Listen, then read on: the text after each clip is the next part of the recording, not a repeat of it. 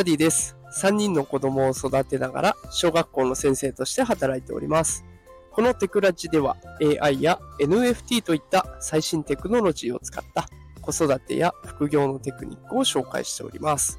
さあ、今日のテーマは教育の最前線ではすでに AI を受け入れているというテーマでお送りしていきます。さあね、あの仕事柄ね、いろんなところで研修なども受けてくるんですけれども、今日はね、あの、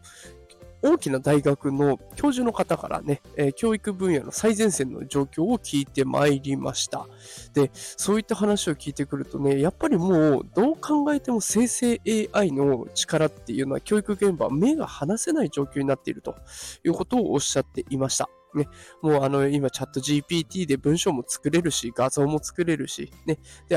iPad もね、iPad とかタブレット関係も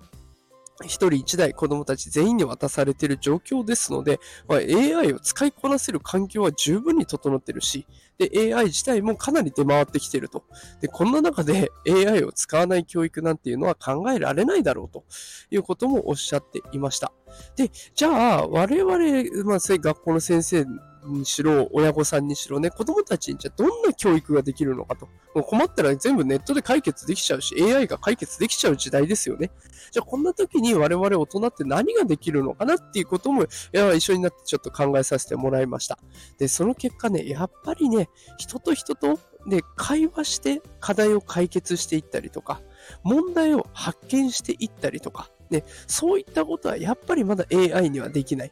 人との対話、人とのコミュニケーションを通して何かを解決したりとか、問題を発見していく。これが、やっぱりこれから先、子供たちができるかどうかで大人になった時にね、一人の社会人として活躍できるかどうか鍵を握ってきそうだなという話になりました。まあ、言われてみればね、確かにそうで、こう AI って、やっぱりこっちのプロンプト、指示次第で成果が変わってきますよね。画像の質だったりとか、文章の内容だったりとかね。で、そうじゃなくて人間同士ってこう会話しながら、あ、そうだね、それいいアイディアだねとか、会話することで、あ、そんなこと思いつかなかったよとか、ね。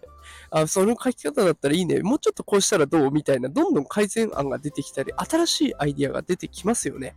こんな感じで、やっぱり人間同士のコミュニケーション力っていうのを鍛えておくっていうことは、まあ、これ昔から言われてることなんですけれども、これからの時代はさらに必要になってきそうだということが分かってきました。で、もう教育の最前線の部分では AI っていうものを受け入れようとしている動きはもう動き始めております。でじゃあ、この時代に何ができるのかっていうことを我々大人は考えていかないといけません。ね、私も一父親としてね、やっぱり子供たちに対してどんなことをしていくべきなのかっていうところを考えた結果、やっぱりコミュニケーションを取る。ね、まずは家族間でいいから、しっかりコミュニケーションを取っていくっていうことをやっていこうと改めて思いました。ね、なかなか仕事で忙しくてね、えー、帰ったらちょっとイライラしちゃうとか、強く当たっちゃうとかあると思うんですけれども、まあ、そこをぐっとこらえてね、あこの、この未来にはきっとこの会話が生きてくるんだと思って、ちょっと会話頑張ってみるのもおすすめです。ぜひ一緒にやっていきましょう。さあ、ということで今日も最後まで聞いていただきありがとうございました。さあ、今日は教育の最前線ではすでに AI を受け入れているというテーマで、親御さんえー、大人である私たちがね、どう対応できるかっていうところを話させていただきました。今日も最後まで聞いてくださってありがとうございました。毎日朝5時から放送しておりますので、よかったらまた聞きに来てください。働くパパママを応援するダディがお送りしました。それではまた明日お会いしましょう。さよなら。